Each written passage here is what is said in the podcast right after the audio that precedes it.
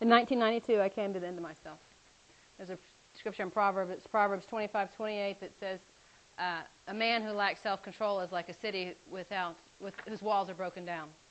And when you lack self-control, um, you just open yourself up for the enemy just to come running in and do just ravage your city. And my city had been ravaged, and um, I cried out to the Lord and asked Him to come and um, just show up and um, do the God thing um, that I kind of some little bit believed. I didn't even know if I believed. I just said, if you're real, I need you to show up because I've made a mess. I need to show up in my life. I was tens of thousands of dollars in debt. I had no friends that I could ser- search after that were godly. And God gave me Philippians 3.8 as my life verse, which is what is more, I consider everything a loss compared to the unsurpassing greatness of knowing Christ Jesus my Lord. I consider it rubbish that I may gain him. And that verse really helped me to make decisions about how to, how to live those first few hours and days and weeks of walking this Christian walk. And um, this was in August of 92. And um, because I had to say, okay, does this draw me closer to Christ? Or does this draw me away from Christ? Because if it draws me away from Christ, regardless of what it is, it's rubbish. And I need to throw it away. If, I, if it's drawing me closer to Christ, then I need more of that. So I threw, I threw CDs away. Oh, we didn't throw CDs and We threw cassettes away, and we threw. We didn't throw eight tracks away; they were already thrown away. But we threw. I threw cassettes away. I threw VHS, VHS tapes. I threw um, gifts that I had received um, when I had been in inappropriate relationships from somebody else. I threw those things away. I threw photos away. I threw books away. Um, anything that was associated with the past that I was walking away from. And, you know, the, the definition of repent is to make a 300, 180 degree back away from where you're going. So there should be no, you leave everything back there. And so I was repenting of my life before, and I was leaving it all back there and throwing it away. And I remember throwing these things away, and I was thinking, Lord, what a waste. And he said, Yeah, it is, isn't it? Yeah, it is. It's a waste. It is a waste. And, and just a little side note, you know, I don't. I know a lot of you girls in here, and I'm honored really honored, and I can't even go there, I think, or I wouldn't get through what I would say, but I'm really honored to be here tonight. Um, but some of you don't know, but if you got, is there anything in your house you need to clean out? Is there any stuff you need to get rid of? Any things you need to throw away? And it's a waste, but it's better to count it as rubbish that you can walk with a fuller relationship with Christ. I was doing, I was involved in Bible study seven days a week. I really had a heart to, to know the truth, but then also I was so lonely, I figured at least I'd go to Bible study. It would give me something to do.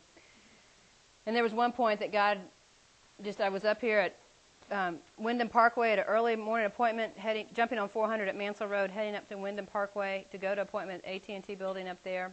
I was in sales at the time, and I feel like God got in the car with me. And this was all summer of 92, and he just really basically said, you know, hang with me and we can, you can ride on my coattails. Um, but I'm not putting up with this anymore. You know, it was it was a pretty much a clear-cut ultimate, ultimatum for me. Since that time, um, I have literally traveled the world on his dime. I have I went to New Orleans in 93. I went to Russia twice in 94 and 95. From 96 to 98, I lived overseas. I've been to Ghana three different times. I went to Romania in 03. I went to El Salvador in 04. I've traveled the entire United States, all on Jesus' dime. And um, as missionaries doing different things um, in different places. And I have ridden on his coattails. And now at this point, he's taken me to to um, to Texas to live in Houston, Texas, and I feel strongly um, about that. That it's we we we left thinking it was a two-year assignment, but I think it's going to be longer. If you get nothing else from tonight, please get this, ladies. Seek out older women in your life to influence you. Three of them are here that I'm about to mention, and um, and it is a pursuit. Seek out older women, spiritually mature than you, to, to teach you how to walk in righteousness and truth. I didn't know Titus 2. I didn't know what it meant. I didn't understand anything about Titus 3 through 5, about older women teaching younger women how to love their husbands and be homemakers and love their children, be chaste, be pure, you know, walk in righteousness, be sober-minded. Um, I just knew that I didn't know how, I had, was clueless about what I needed to do. And I met Sandra in October of 92, and I don't even know if it was even any kind of formal relation. I don't even know how we even started the first time, but about once a month, I guess, we started going to lunch. She would, she would I'd meet her. I just just let me be with you. I don't understand how to walk this Christian walk. And so Sandra taught me how to be a woman of God. And then God brought another woman in my life, Barbara Adair, and she taught me how to be a woman of the Word, to really have a love for the Word of God and to memorize it and things like that. Grace Anderson, that many of you know, she taught me how to be a woman of prayer. And to this day, Grace still prays for me. Um, I think on a daily basis. Uh, Joan taught me how to be a woman under su- submission. Um, Joan Queen taught me a lot about that. Um, Pat taught me how to be a princess. And um, Beth, I was at a conference about three years ago, and Beth Moore said, um, Every woman needs to think that somebody thinks she's beautiful. And I pretty much agree with just about everything Beth says. But I disagree with that. I believe every woman needs to think that a man thinks she's beautiful. And I knew that Ron Riley thought I was beautiful. And um, and so I was I mean I was honored to live in their home and I'm blessed by that. And then Carol Swift taught me how to be a woman of hospitality. She taught me how to be a woman of my home and to make it a warm and inviting place. Um, Linda Rogers has taught me how to be a woman of, of ministry, how to operate in ministry and how to, to do that. Um, Carol Lewis taught me how to be a woman of encouragement. That's a friend of mine out in Houston who you guys don't know. What do you need? What holes do you have in your womanness that you need fixed, that you need work on, that you need accountability on, that you need teaching on? Look inside yourself and say, okay, this, I'm weak in this area. I'm weak in my devotion to the Word. I'm weak in submitting. I'm weak in parenting. I'm weak in physical fitness. I'm, where am I weak? And then start looking for, praying and looking for women that could come into your life to help you do that. What, what we do as women is so important. The interesting thing at the end of Titus 2 3 through 5, it says that if this is not done, the Word of God will be blasphemed, discredited, and rebuked. Later on in that same chapter, the older men are told what to do to the younger men and how to teach them. There's no if associated with that. There's no, if you don't do this, this thing's going to happen. Because with women, it's so important. We, those who rock the cradle rule the roost. And we influence future generations by what we do around a kitchen table. And we as women have that whether we have children or not. I don't have any children. But I got 14 kids I pray for on a daily basis. I don't know, seven, eight, ten of them are represented here in this room right now. And they're my kids. And, they're, and and I'm, I am absolutely nice and sweet, and if they could say F-150, I'd probably buy them. I mean, I can't say that to Jess anymore because he can say F-150. So, but when I call, I'm, I mean, and I, I, I say be obedient. I mean, that's what I, be obedient, obey your parents. You want things to go well for you. One of the things I love to do when I would take the, um, the Strickland kids, the two middle ones with me to the circus, is I would, um, they would ask just profound questions and get me in so much trouble. But because I tell them the truth, we talked about abortion, we talked about divorce, we talked about, I mean, because it would just come up and you know, Becky, why do you live alone? Where's your daddy? You know, why don't you have a husband? And why aren't your daddy living with you here? And what do you do for a living? And you know, I mean, they're five and seven, and I'm five and six. It was four and five. I mean, it, they were young. Four and four, yeah, yeah. The way she, the way Tamara had babies, they were four and four.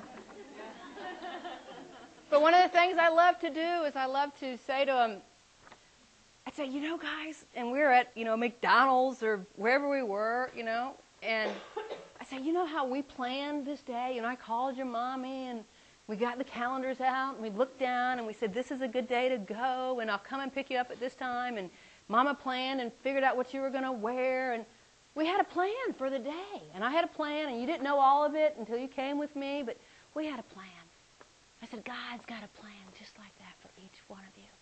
And He is working that out right now. And we don't know what it's, and they're, and they're like, well, what's the plan going to be? I don't know. I don't know, but it's going to be great. It's going to be great. Building destiny into your children. Build destiny into our friends. What are you going to, what, God's doing it for you, Laura, isn't He? God's got great plans for us. He's working them. And we just need to be obedient to fall into place that He wants for us to go and walk, and it will be profound what He will do for us. Our minds cannot imagine. What do you want above all else? What would you want God to do in your life above all else? Start acting like it's already happened. Start acting like it's already happened, and we will fall into place, into that path we need to walk, and I believe God will start moving things into place. That that that we want to happen, if it's righteous, will come about. Will come about. Seek after women. In July of 04, through a process of a, a lot of um, prayer and counsel and crying and seeking and all that stuff, we knew for certain, and we being this collective body of people that it takes to raise me. Um, we all, including my boss, and I needed my I needed the blessing of Carol to move to Houston to take a job with Texas Right to Life. We knew that I was supposed to go, and it was probably one of the hardest decisions um, I ever had to make. And um, I came and lived with the Rileys once more again, um, to a week or so before I, I left, and you know, and they gave me a key to the house, and I still have it on the key ring that I carry around with me because it's always like I can always come back home. Um, I mean, I'll never forget backing out that driveway and start heading down 85. And I, it was a Sunday morning I left, and I, it was probably nine or so. Ron and Pat, you know, it was bad. It wasn't pretty. It wasn't pretty. And um, and I'd been good most of the time, uh, but it wasn't pretty then. And I driving down 85, and it was church time, so everybody was in church. So it was just me and Jesus till about, you know, Mobile, um, as I was driving across the states. And I mean, Jesus became real at that point in my life, and He comforted me and ministered to me in that time, and listened to tapes, listened to praise and worship. But it was interesting. I think the word He gave me was, by faith, Abraham, when he was called, obeyed, by going out to a place which he was to receive for an inheritance, and he went out, not knowing where he was going. I mean, I knew that I was going to 3323 McCue, number 631, Houston, Texas, 77056. And the Lord would do little things like that, like the area code was 770 five. My phone number was who's the old Lawrenceville girls? My phone number was 713 963 8921. So 963. And so little things like that that just kind of blessed me as I went out there. But it was absolutely 100% raw obedience. Um, from July to February, and Andrea can attest to this, it was, it was, I was miserable. I mean, Every, probably anybody that knew me could attest to it. It was hard, and I would call and cry and miss and what are you guys having for dinner? I mean, you know that kind of stuff. And um, but I knew I couldn't come back. They wouldn't let me come back. They would not have allowed me to come back because we knew this is where I was supposed to be. This was what God's will is for me. And you know, so often we think in the Christian life, once we come to know Christ, everything should be easy, right? And this obedience should just be perfect and wonderful and things should flow along. I mean, I tell Laura Laura's story all the time about what happened when they were she was finally obedient to stay home and raise her kids and then her you know Ryan loses his job. I mean, you know, how does that work? But now he's my hero. I mean, I tell that's the story when she gets to talk, she can tell that story. But she he is my hero. Yeah, he's my hero because he did what princes and kings should do. Anybody not married in here? Anybody not married besides me? Tanya? Okay. Princes and kings. If he's not your prince, if he's not acting like your prince and your king, start treating him like a prince and a king. If he's not acting like your priest, start treating him like he's your priest.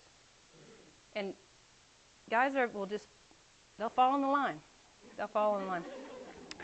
From February from February to May, it was kind of getting a little better. You know, one thing, it was freezing over here and it was 65 and 70 degrees in Houston, so that kind of helped a little bit. February it started getting better, but it was still just, I can't explain it other than just raw obedience. It was raw. But I was going to obey. I was going to continue to press onward because I knew it would be worse. I mean, who's ever been in a bad place and you know that if you got up and went somewhere else, it's going to be worse? I knew it would be worse if I came back here. Not only would I be miserable, then I'd be disobedient miserable. At least over there, I was just miserable. Beginning in May, um, any of you guys that sit underneath Linda Rogers' teachings know about the 31 Days of Praise. A great little prayer book that I really has impacted my life. Well, day 17 is my favorite one, and I didn't bring it with me, but it says in there, um, you know, thank you, Lord, for the place I am right now. Even if I got here through the wrong choices, um, wrong choices, sins, or even rebellion, I know that you are going to work all this out for my good and for your glory. And it's about a page and a half, and it's, it's really a prayer of contentment. I was not content. I did not believe a word of that prayer. But I started praying it. Actually, I called Linda on, on May 17th, and I said, I needed, man, I needed day 17 today. And Linda said, you probably need to read day 17 every day for quite some time. So I started reading day 17 and 31 days of prayer, 31 days of prayer. And by about August, it was starting to kind of loosen up. And I was becoming more and more content. And God was beginning to reward my obedience. And I really believe that. He started blessing my obedience.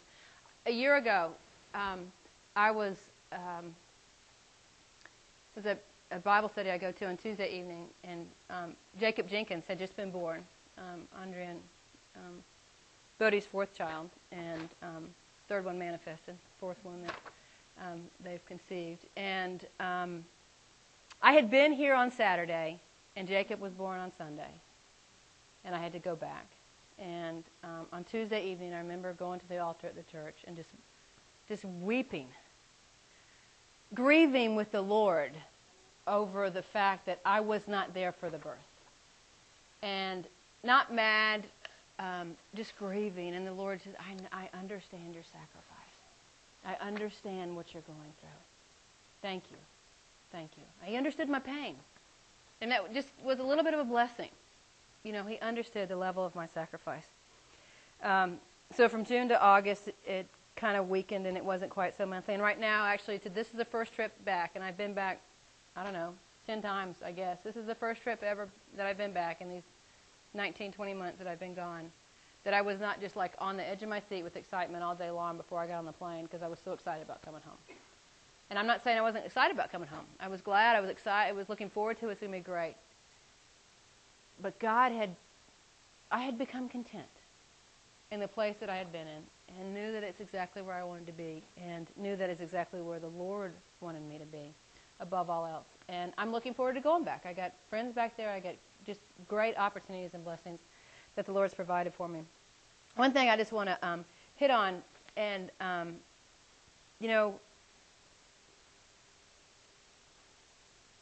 my besetting sin all my life has been gluttony. That's been the stronghold. And in January of this past year, and in 05, I said, Is this the only stronghold you can't deliver me from? I mean, is this the only thing you can't, like, do something miraculous in my life about? You know, and he's like, Well, work with me here a little bit, you know?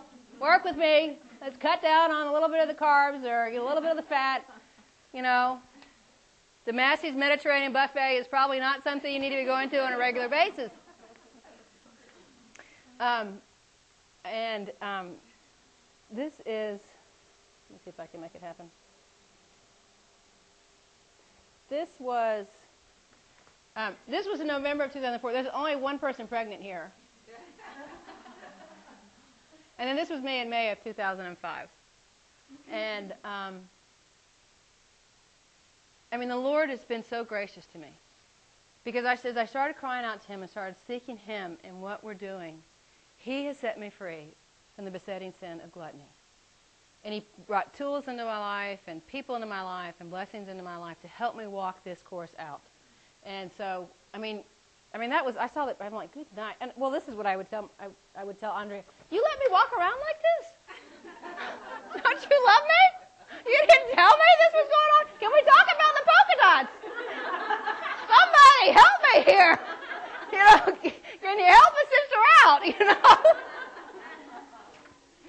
so, but then, but then this is, I mean, just five months later, six months later, um, God is so gracious. I haven't starved myself. It has been a I'm involved in first place, and I mean I might talk about it a little bit, but um, I remember I I was on the on the bike and and I said, um, and just by the way, I've only lost about um, 40 pounds, but working out, well I know. working out is a big part of making a big difference. I just encourage someone not working out on the same thing. Um, and I, and I got it. Part of it was just enduring. From May until August, I ate 1,400 calories, and I lost like eight pounds, nine pounds, 1,400 calories a day, and was working out a lot. I mean, I, what else did I have to do? I didn't have any friends. You know, anything else to do. I can't go to Massey's anymore, so I had to do something. So I just worked out, and I'd work out two or three times a day. I'm not doing. I haven't worked out since January, so I'm not quite there at that point where I used to be. But I, um, but in, in August, uh, end of August, first of September, I joined First Place, which is a Christ-centered weight loss management program, and it really brought balance because I my problem is carbs. That was my problem. I mean, I just I can pass the sweets. I mean, give me another bowl of pasta. I don't want dessert. Just bring me another bowl of pasta. Carbs my problem. So I'm an all or nothing girl. So I did so I did nothing. So I didn't have any carbs. And I didn't lose weight.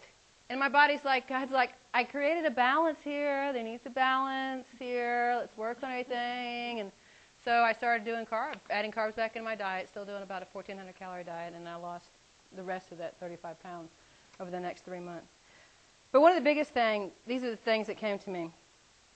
One, um, I remember working out and like looking in the mirror, and you're on the exercise bike, and the mirror's right here, and like no makeup, and and you know why did they put the mirror right there? I'm thinking the woman didn't design this, you know something's not right here. Or a size two and a half designed this. I'm like, what? I'm like, Lord, is this going to take forever? And he said, it took you 40 years to get like this. You think you can get done with it in 40 days? And that's really enduring. That's just enduring, girls. Where you at? What you got? Where's your weakness? What's your spot? What's your besetting sin that you want to keep getting on the other side of? You know, have you've been doing it for five years, ten years, 20 years? It's not going to happen in five days, five minutes. And sometimes you're just going to have to endure, endure obedience in the same direction for a long time. And just endure to get on the other side of that. But the biggest thing it kept saying to me was, do I grieve because I'm a size 20 or because the temple that was created by the Holy Spirit, was created by God for the Holy Spirit to dwell in, was broken down, and I was not a good representative of abundant life. God doesn't care what size I was. He cared about my heart and what was what I was breaking over. And did I want to be a size 8 because I thought I'd be really cute or because the resident of this body was worthy of a healthy temple? And that really becomes the key. You know, don't be submissive to your husband because you want a new house. Don't, you know, raise your children in a godly manner so that you won't be shamed if they're rebellious. Because my friends, they still might be rebellious. But if your heart's not right, then you've missed the whole point. What's your heart? Are you breaking over the things of God? And I'm going to talk about that later. Man does look on the outside.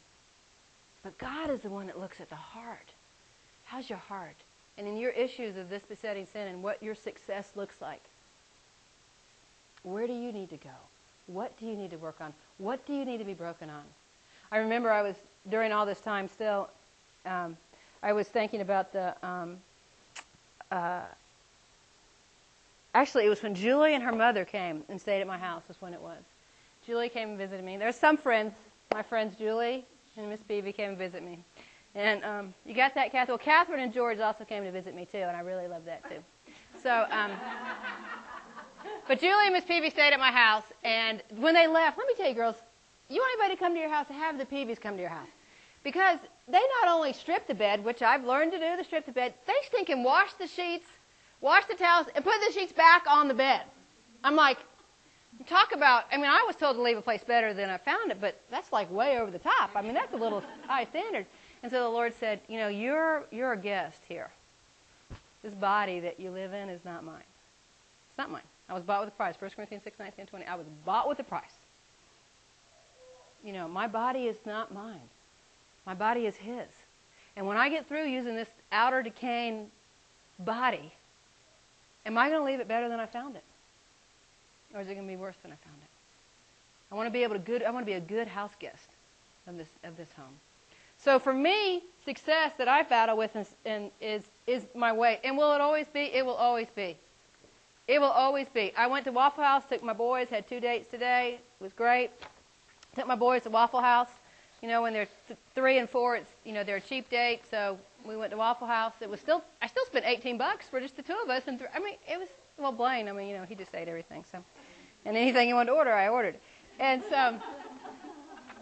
But, um, you know, I go to Waffle House and I'm talking cheese and eggs, raisin toast, hash brown scatter smother covered well.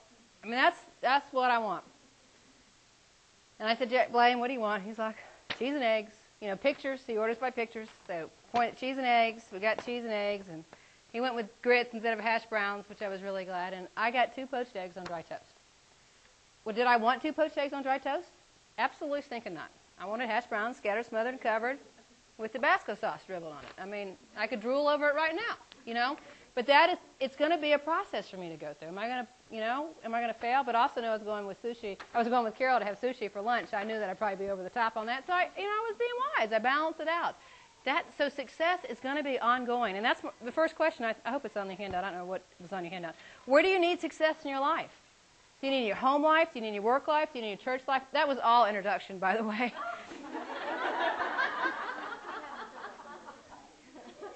Again, Ron Riley, I learned how to teach from Ron Riley. So, where do you need success in your life? Where do you need success in your life? Is it devotional life? Is it your wifing? Is it your mothering? Is it your daughtering? I'm working. God's working on me in that daughtering. I'm honoring my mom, but now He, he wants me to go another step. You know, I, I need success in those areas. And then what is that definition of success? What does it look like? And that's so important. That's not what we're going to decide today, but I would really encourage you girls, take some time. What does that look like? And then start going after that. And if you don't know what it looks like, like up in your mind, just start looking around and say, you know, I want a wild marriage. I want, I want my marriage to look like Ron and Pat Riley's marriage. I want a wow marriage. I want over the top. I want ministry of abundance. That's what I want. Start looking around and say, okay, those kids over there, and I can talk about the Jones girls because I'm part of their family too. That also happens when you do this. You know, you kind of get adopted by a lot of folks. So the Jones family, look at there and how they're raising their kids. And are they perfect? No, they're not perfect. But are they doing some of the things right? Yeah, they are. Okay, let's go look at them. Let's go. How are you doing it? And let me tell you, if you have even half an ounce of sense, you'll look at what they're doing and you'll figure out how to do it even better. Because that's just reality. That's just what happens because they've, they've made all the mistakes. So now you can turn around and you can take what they've learned and, and make it better and then turn around and teach somebody else. What's that success? What does that look like? And then start pursuing it. Start going after it. We're going to be held accountable, my friends. This is not just, I mean, this isn't just it. You know, if we were lost and we didn't know Jesus, you know, then it would be a different story. But we're not lost. I hope nobody's lost in here. If you are lost, you can be found tonight. You've been found. You're here. If you don't know Jesus, then tonight is the night. But if you know Jesus, then we got to start planning on success. And where do we need to go and the path we need to take them? I don't think it's on the thing, but um, sin, the Hebrew word for sin is chet. It's an archery term that means to miss the mark. You're missing the mark. What it implies is, is it, it is an intention to do the right thing. You know, you've missed the mark. You, you want to do the right thing. You want to hit the mark, but you've missed the mark. Let me tell you what I think the greatest tragedy is, is not trying. It's not missing the mark is not the problem. We in America, I think we in the church, we just won't even try. Well, I just can't, you know, I just can't help it if my, you know, my boy's going to have sex before he gets married. I can't do anything about it. You know, fill in the blank. Well, that's just the way I am. I'm just a strong-willed woman, and I can't submit to my husband. That's just the way it is. You know, well, I'm just tired. I can't get up in the morning. I got so much to do. I mean, try. Let me give you. We have our. We have a. Whoops. That's not exactly. We have some arrows in our life. You know, this is a lot of obviously archery because I got the archery here. We're going to start pulling things from our quiver, and our arrow, our quivers are full of arrows that we need access. Number one is the Holy Spirit. Number one is the Holy Spirit that lives inside of us. Linda's clicker's on the other side. Romans 8 9 says this However, you are not in the flesh, but in the Spirit. If in this deed the Spirit of God dwells in you. But if anyone does not have the Spirit of Christ, he does not belong to him.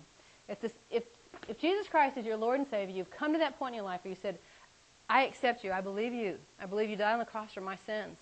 And I need your salvation. You've accepted that salvation. Immediately upon salvation, the Holy Spirit comes and dwells inside you, and He lives. Now, then we do a lot of things to quench Him and resist Him and, you know, push Him down, cause Him to just go step. Fine, go hurt some more. That's what He does. He goes over in the corner and says, Fine, I could give you the power to overcome that. I am the power to overcome that. But you don't want it, I'm just going to go stand over there. We can do that. But He immediately comes inside of us. That's a, that, is, that is an arrow that we can pull out of our quiver and shoot. at the mark and use. I'm not saying manipulate, and that's not being blasphemy, but just be aware. I can do that. I mean, doesn't that kind of make you feel a little better to think that the Holy Spirit, the power of God who raised Jesus from the dead, lives inside of me? What is more difficult than raising Jesus from the dead? You got something in your life bigger than that? Well, God's still able to take care of it. He's still able to take care of it. He lives inside of you. You can do that. The next thing is the Word of God. Hebrews 4:12 is the reference that I love on this one.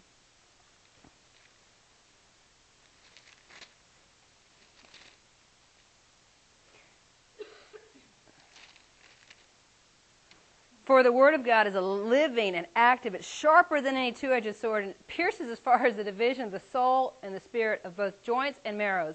And then right here, it's able to judge the thoughts and intentions of the heart. The word of God is able. That's why we don't like it sometimes. You know?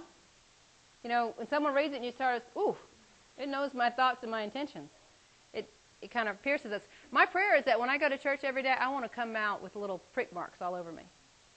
Because if I don't come out with little prick marks, the Word of God hasn't been brought forth. Just a couple of Sundays back, I was in Sunday school um, in the morning. Again, I, I, go to church a lot, I, but so I go to church Sunday morning to Sunday school class. Tammy Head is my teacher in there, and Tammy taught about being giving grace, grace people. And I'm not a grace giver. It's a weakness in my life. Julie's like, "Yeah, you're right. You're not." Amen. She's like, "Amen to that." Now, I'm not a grace giver, and I know that's a weakness, and I desire to grace people more. To not to, as I mean, as to speak things in love. I want to give grace. And so, whew, okay, that that stuck me.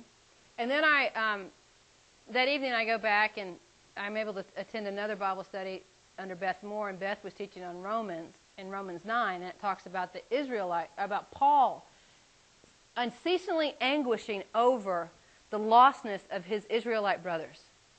And Beth said, What are you unceasingly anguishing over? And I don't have anything I'm unceasingly anguishing over. And I can say, Well, praise the Lord. I don't have anything I'm unceasingly anguishing over. But you know what? I have things that I need to be unceasingly anguishing over in prayer. My brother is thinking about leaving his wife and having and divorcing her and leaving their 10 year old daughter. I mean, hello, light bulb. Maybe I should be unceasingly anguishing over this in prayer. You know, my relationship with my mother, my relationship with my father, my, my dad. Unceasingly anguishing. If you don't have anything personally on you, just look at the injustice in the world. How about being unceasingly anguishing over the unborn? How about unceasingly anguishing over, you know, the pervasivity of pornography? How about unceasingly anguishing over the per- sexual perversion that is just thrown in our face day in and day out, whether we want it or not? We need to be unceasingly anguishing. oh, so I got another prick. Well, then I go to preaching, and Pastor preaches on over in Colossians about not being sarcastic and slanderous in our talk. You know, if you have to say, well, I'm just kidding, you probably shouldn't have said it. and by the way, Jared says it all the time. Another thing to be unceasingly anguishing over. I'm like, oh, I mean, it's like, because the Word of God was brought forth. And I know at Hebron Baptist and in y'all's different Sunday school class, the Word of God is being brought forth. But if it's not somewhere, then you just pack it up and move on. Go somewhere else where it's being brought forth. And if you're not being pricked, then there's two things happening. The Word of God is not being brought forth, or you're hardened your heart. You're hardened your heart. And that is a bad place to be. Because He will break that heart if you're, if you're a child of His. He'll break it and it will be painful and it will hurt. So, the Word of God. The other thing we have as a quiver is our faith. You know, it's believing God, not just believing in God. Believe God for what He has. Romans 4, 6 and 7. 16 and 7. I mean, girls, do we believe this? I mean, you don't have to answer this, but really, do you really believe this? Every word in it? So I'm just going to believe it. I'm not smart enough to not believe it, to figure out how to do it. So I'd rather just believe it and walk in it. John, or Romans 4, um, 16 and 17, is that what I said? For this it is by faith, in order that it may be accordance with grace, that the promise will be guaranteed to all the descendants, not only to those who are of the law, but also to those who are of the faith of Abraham, who is the father of us all. Praise the Lord, that's us. As it is written, a father of many nations have I made you. Here's the key. In the presence of him whom he believed, even God, who gives life to the dead and calls into being that which does not exist. Okay. You got something that needs to exist that doesn't exist right now? Whatever that is. You got something that needs to exist that doesn't exist right now. Ask God to call it into being. You know, I don't believe that we have the power. It doesn't say we have the power to speak things in and have them be. It says that God has the power to speak things in that don't exist and make them real, to raise people from the dead. He has that power, and that's the faith. All we've got to do is believe God that He could do that. Believe God and move forward in that. And then finally, um, not finally, there's two more. Prayer. Prayer is difficult because prayer shows our powerlessness. Prayer is difficult because it demonstrates our powerlessness to do anything besides cry out to God. And I want to be a woman that it's not the last thing I do is pray. I want to be the woman that's the first thing I want to do is pray. Let's call it to God and pray. And then finally, friends. That's another arrow we have that we can pull out that we can access. But let me warn you guys, especially us girls. Go to the throne before you go to the phone. Okay? Go to the throne before you go to the phone. Go to prayer before you start calling your friends and getting their advice. Now, He might free you up to allow you to do that. You know, we need to be, we need to watch those ancient boundaries. You know? We need to watch those. I mean, Sandra could probably tell scary stories about how just boundaries have gotten blurred and we start getting too emotionally involved and attached in other people's lives, you know, we need to. If there's anybody in your life that you feel like you need to call and check on to see how you're doing that day, you probably need to quit calling them for a while. You know? Oh, if I haven't talked to so and so today, I mean, I'm okay? You anxious over that? Just free advice. With practice, you're going to get better. We've got to practice these things. You've got to keep pulling those things out of your quiver. You've got to practice them. Two references and um, that I think are great, especially um, the Joshua 3:5 that I want to talk on just for a second. Sanctify yourselves, for tomorrow Jehovah will do wonders among you. It, how many people have not sanctified themselves today? How many people have sanctified themselves one day and did not see God do amazing things after that? You know, if we say, if we take that step and we start practicing the sanctification, this consecration, this holiness, setting ourselves apart, you guys know. I, I mean, most of you guys probably been in church long enough. You know what it means to be sanctified. You know what it means to be consecrated. You know what holiness looks like. You know if pastor came to your house and started looking through your stuff, you'd be embarrassed if he was looking through that stuff? I'm assuming nobody in there has any of that problem here. But are you sanctified? Are you set apart? Is your mind set apart? Is your body set apart? You're doing things. Set apart yourself, and then God's going to do wonders the next day. Now, you remember, God's calendar is not our calendar, and the next day might not mean 24 hours. Mm-hmm. But He will do great things. In this case, Joshua did. He did do something the next day. And why don't we live with that expectation of I'm going to set myself apart for Him? You know, the, it, we are the priesthood of the believers today. And in the, Levi, the Levites, in Old Testament times, when they would minister before the Lord, they would wear a turban on their head and across it, it says, Holy to the Lord.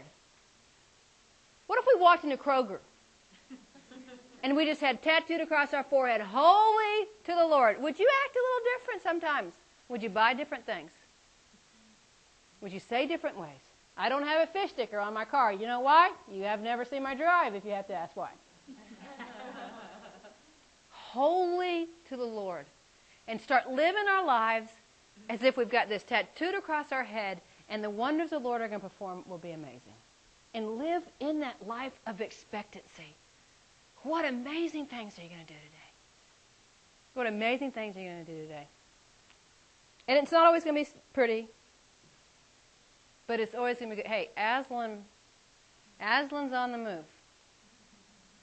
He's not a tame lion, but he's good. Set goals. Set goals. You know, the story is the barn, the boy in the barn wall. You know, this this this is a, a, great archman, archery man, was riding through a town and stopped to spend the night, and he went into a barn to take care of his horse, and he saw on the wall all of these arrows dead center of these targets that had been painted on the walls. I mean, dead center. And he's like, who, who did this? And he had went around, to, go, who did this? You know, and the, they're like, I'm not sure. The townspeople didn't know. And finally they found out it was a little boy. He said, well, I shot those arrows. He said, well, son, come and let me see your skills. This is amazing. How in the world did you always get one arrow perfect dead on there? And so he takes him in the barn. He pulls out his, his arrow. He, I mean, he pulls out his bow. He pulls out an arrow out of his quiver. He lines up. He shoots the wall. He takes the paint. He goes. He draws the target around the paint, around the arrow. You said, girls, this is what we do. We don't look preacher vision. And we end up where we are, and we say, well, that's what I wanted to get up to. Set some goals. What is it? For me, for me, it's to weigh my driver's license. I love it. In Texas, you don't put your weight on your driver's license. But I do have to put my weight. I mean, I know what my weight used to be on it. That's a goal for me. That's a goal for me. You know? Is it cardinals at temporal? Maybe, but for me, because it's my besetting sin, it's my idol. I get comfort from something other than Jesus Christ. Something I need to work on. Nehemiah 2. I won't go there, but if you want to know how to set goals, read Nehemiah 2. Nehemiah 1 is all about the recognizing the tragedy of what has happened. And his brother's walls have been falling down, and the temple's wide open, the city's not taken care of. And then he fasts and he prays. And then the minute the king asks him, What's going on? Your countenance is down. He lays out the plan. Boom, boom, boom, boom, boom. This is what we need to do set goals and work toward those things. I mentioned this just earlier, but God does look at the heart, but man does look at the outside. God looks at the heart, but man does look at the outside. And I really, um, in the in the life that I in the in the work that I do. On Tuesday, I was at a panel discussion, and I had to my right a woman who was working for is an investigator for um, a ministry called, or not a ministry, but an organization called Grace, which is, you'd think it's funny that it's not a ministry, but Grace something. And they provide legal aid to death row inmates to try and get them off of death row. To this side of me was the legal director for the NAACP for Houston. And then in this fourth chair was the ACLU Houston director. And then there's me. and I was not feeling, this is Tuesday after that, I mean, it was not, I was not feeling like much grace.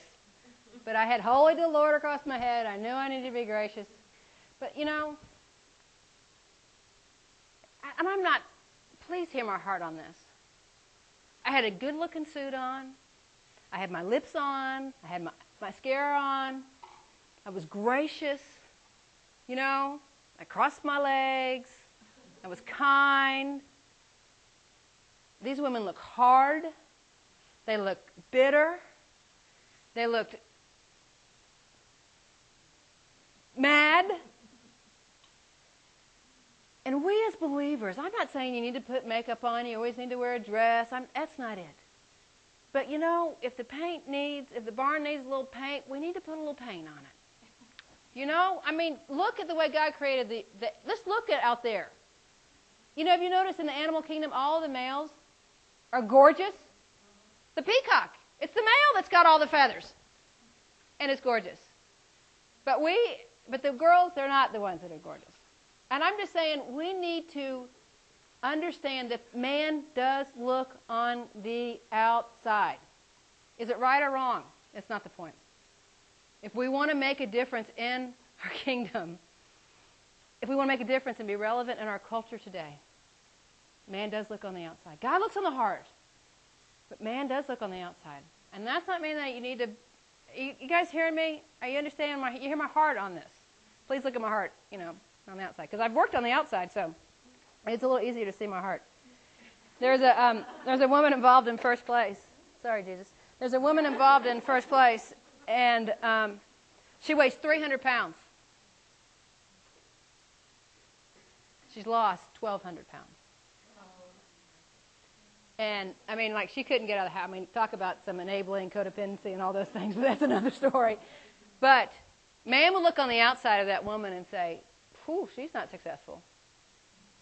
But God looks at the heart. So that's for the balance. I just want to encourage you. Encourage you on that. As, as women, we need to do that.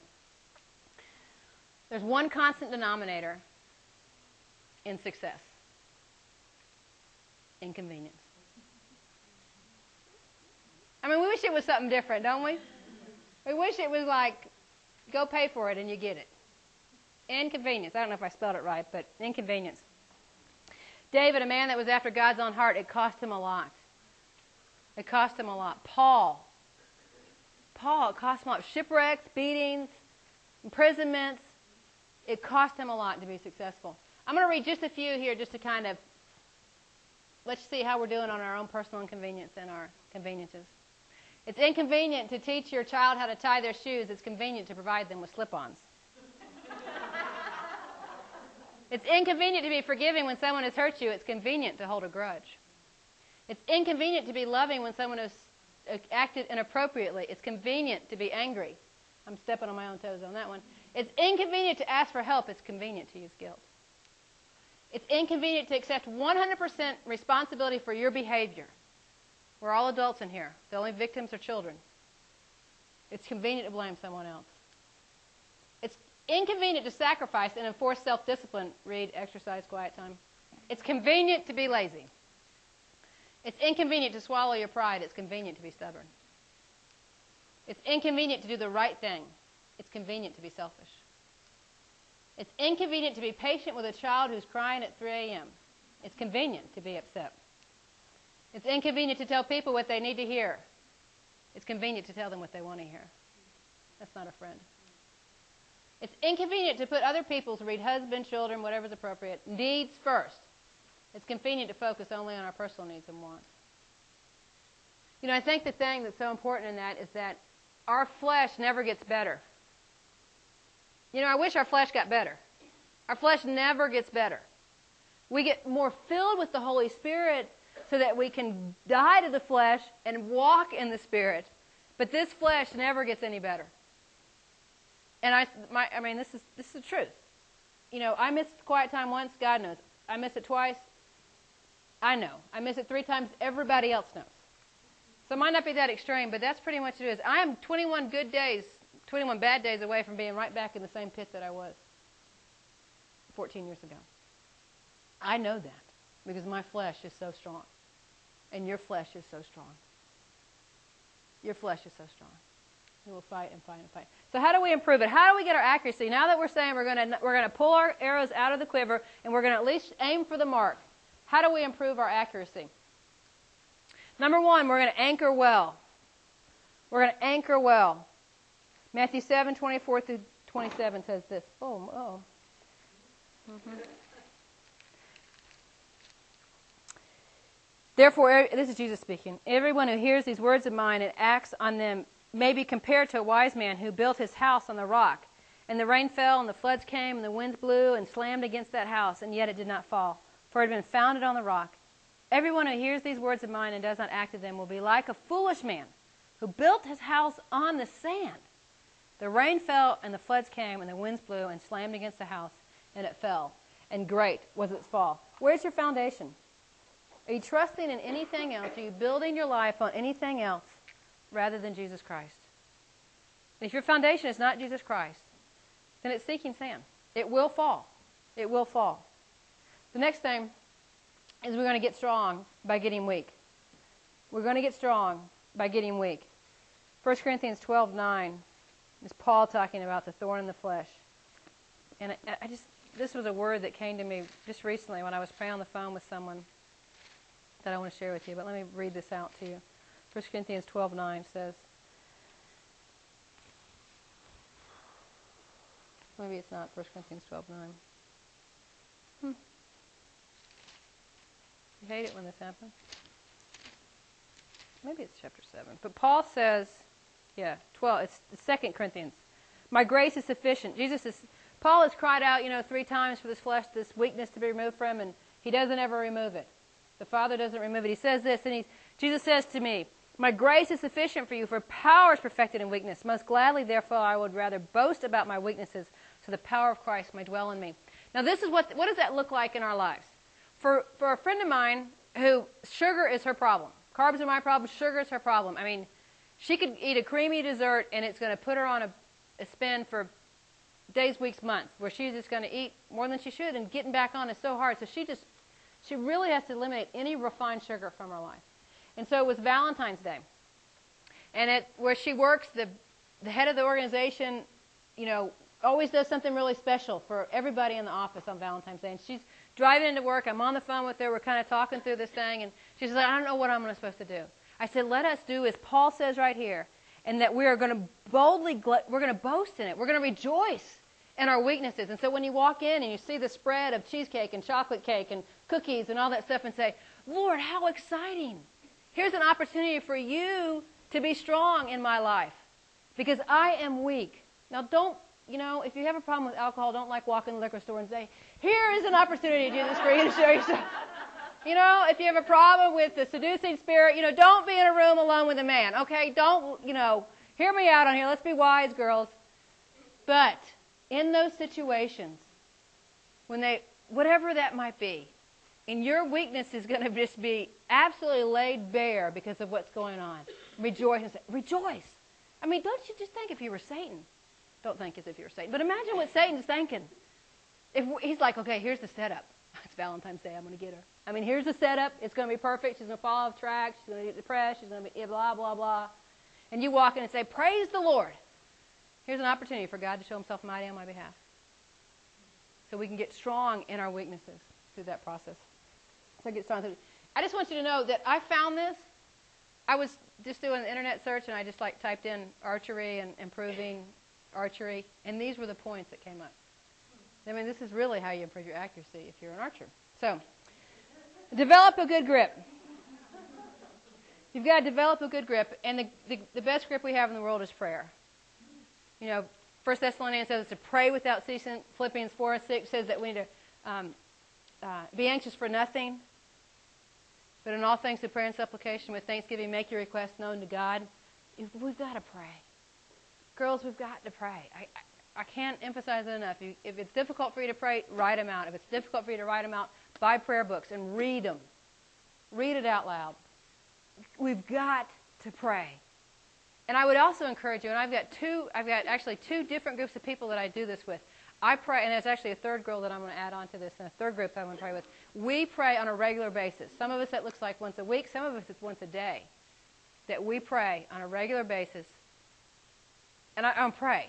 And it's like, it's not going to be the phone, so, hey, how you doing? How was dinner? Good, okay, you know, and you get it an hour into the conversation, it's like, oh, let's pray. Well, thank you, Jesus, for this day. Amen. And we pick up the phone and say, you know it's them at 7.30. They always call it 7.30 after the kids get out of the house. Pick up the phone. Lord Jesus, we just thank you for this day. We pray for our kids right now. And just go right into it. You don't have to write the list down and stuff. But find somebody else that you can pray with on a regular basis. And it might be once a day, it might be once a week, it might be once a month, it might be once a quarter. Pray with them on a regular basis. I am the person I am today because Sandra Jones prayed with me on a regular basis. It wasn't me, it was her prayers and her faith. And I totally believe that. Get somebody and pray, and you'll develop a strong grip, and it just becomes natural. Establish a routine. Establish a routine. This is what it looks like when I have my quiet time. This is what it looks like when I work out. This is what it looks like when I'm acting submissive to my husband. You know, this is what it looks like. And make it a daily act of the will to work it out. Because then we don't have to think about it. That's why I love I love that instruction that Linda gave about reading the Psalms and the Proverbs. You don't have to get up in the morning and think, what am I going to read today? What page am I on? I mean, if you can just kind of get a, enough of the fog cleared once you drink a couple of cups of coffee or something and say, okay, it's the 23rd. So what am I reading today? The 23rd, the 53rd, the 83rd, the 113th, and the 143rd Psalm in Proverbs 23. I mean, that's, I've done it enough, beat it in my head enough. That's what, that's what I'm doing, and that's what you know to do. Whatever your routine is. I'm to read a chapter a day. I'm to begin in John. I'm to read a chapter a day. Whatever it is, begin that routine and start ra- making a routine, and it will make a difference in your life. We've got to aim right. Hebrews 12,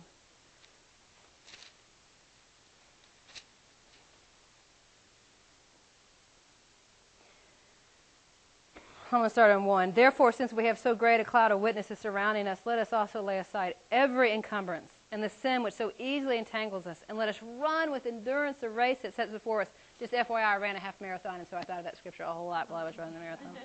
I walked it, but anyways.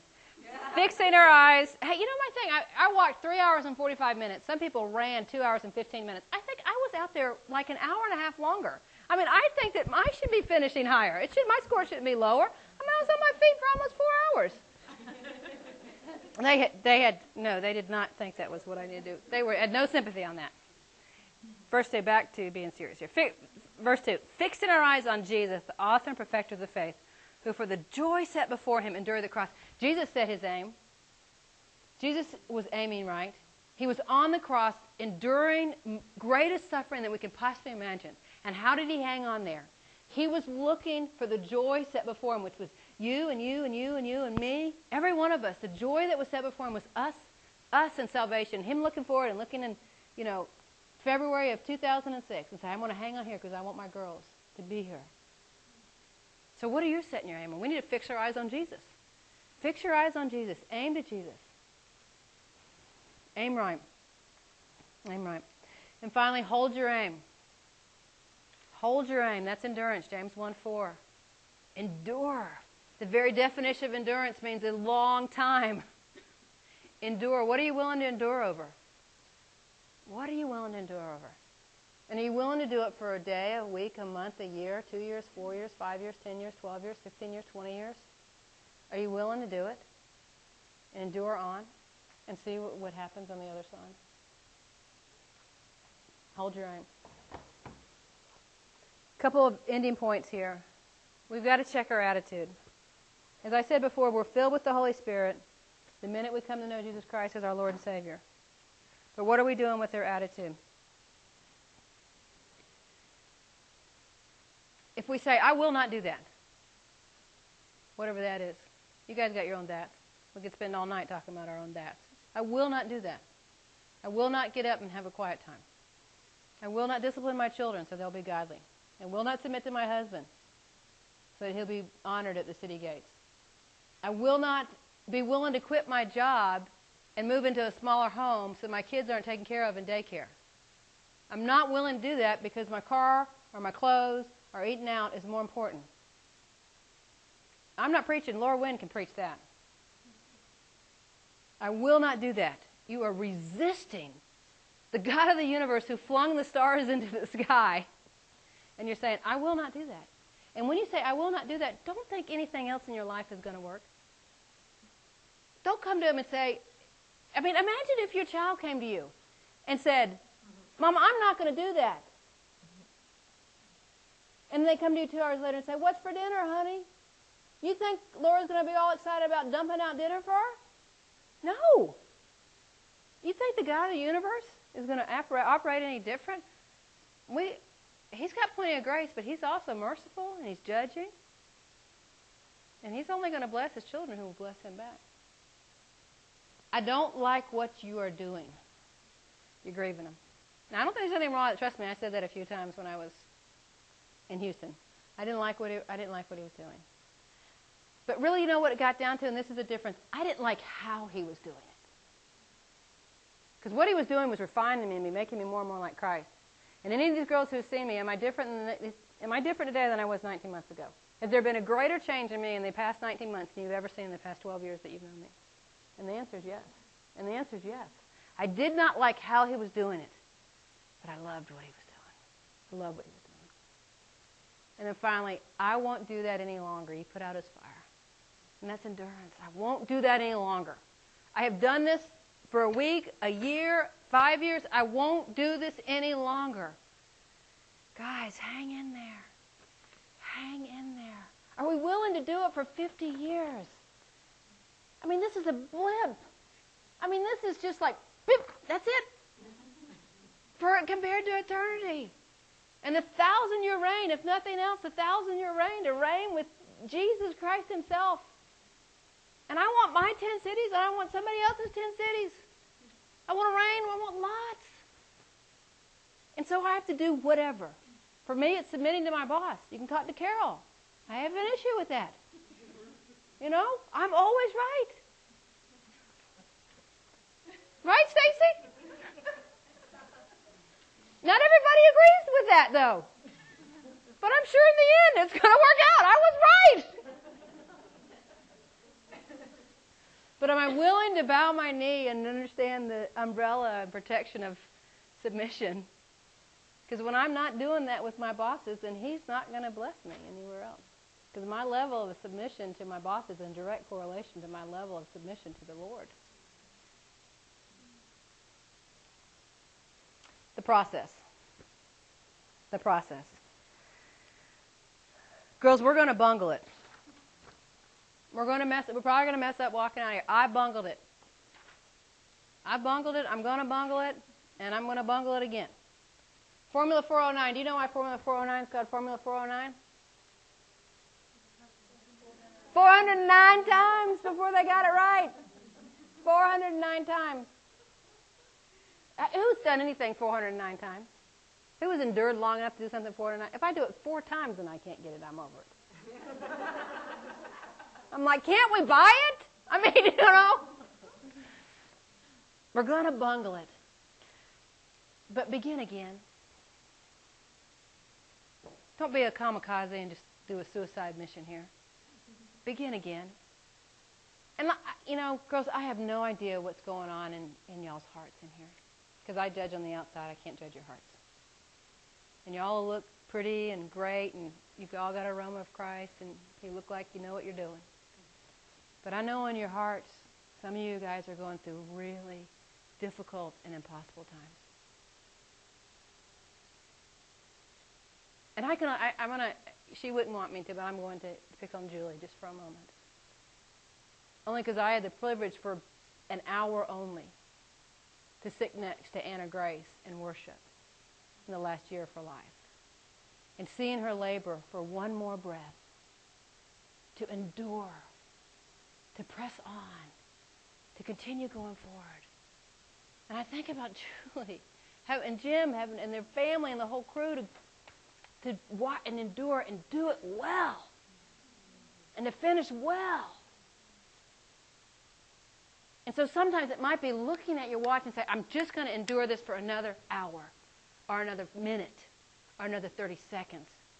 Back in 92, I did not want to live and I would say, okay, I'm to I'm to live for another five seconds, Lord, and then that's it. If it's not better on that.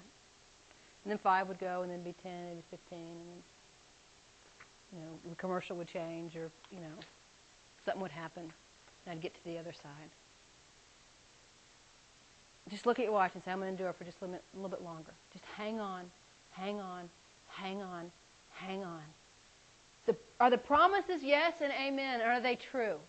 If we're walking in righteousness, and even though it doesn't look like it's going to come out in the end, we know it's not going to come out in the end the way it's supposed to be if we quit. Right? But if we endure, it's going to come out right in the end. It's going to come out right in the end. It will. It always will. So begin again. And then bear up.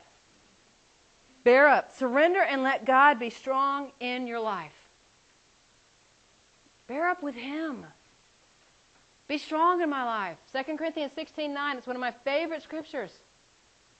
The Lord God of the universe looked over to and fro over the earth to find a heart who was turned toward him, a blameless heart, so that he could show himself mighty on that person's behalf.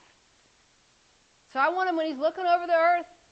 He used to look at 320 Church Street, and I want him to see a heart Turn to him. Now he's looking at 3323 McCue, number 631, 77056. I want him to see a heart. Turn to him because I want it, I want it to be blameless. That mean doesn't mean perfect. It just means that there's nobody out there in the world that come to me and say, you did me wrong and you didn't get it right. That's what blameless means. You did me wrong and you didn't make it right. I don't want anybody out there to be able to say that. Because I want him to show himself mighty on my behalf. Mighty on my behalf. Let me close with a story. It's about Ben Hur. I'm going to close with two stories because I still got time. During the 1960 filming epic of Ben Hur, Charlton Heston really struggled to learn how to drive the chariot. I mean, it was really hard but. Practice, practice, practice, practice, practice. finally, it was the day of the filming, the big race, you know. I, I don't remember seeing Ben Hur, but it was a big race. And Ben, I mean, uh, Charlton Heston went to um, Cecil B. DeMille's, who was doing that with the producer and the director of the show, and he went up to him and said, Okay, I think I can drive the chariot, but I don't think I can win the race. And it was pretty important for Ben Hur to win the race, kind of like the whole point of the movie. And Charlton said, You just drive the chariot. I'll make sure you win the race. And girls, isn't that what the Lord is doing for us? Just get in the chariot and just start driving. And God will make sure we win the race. God will make sure we'll be successful.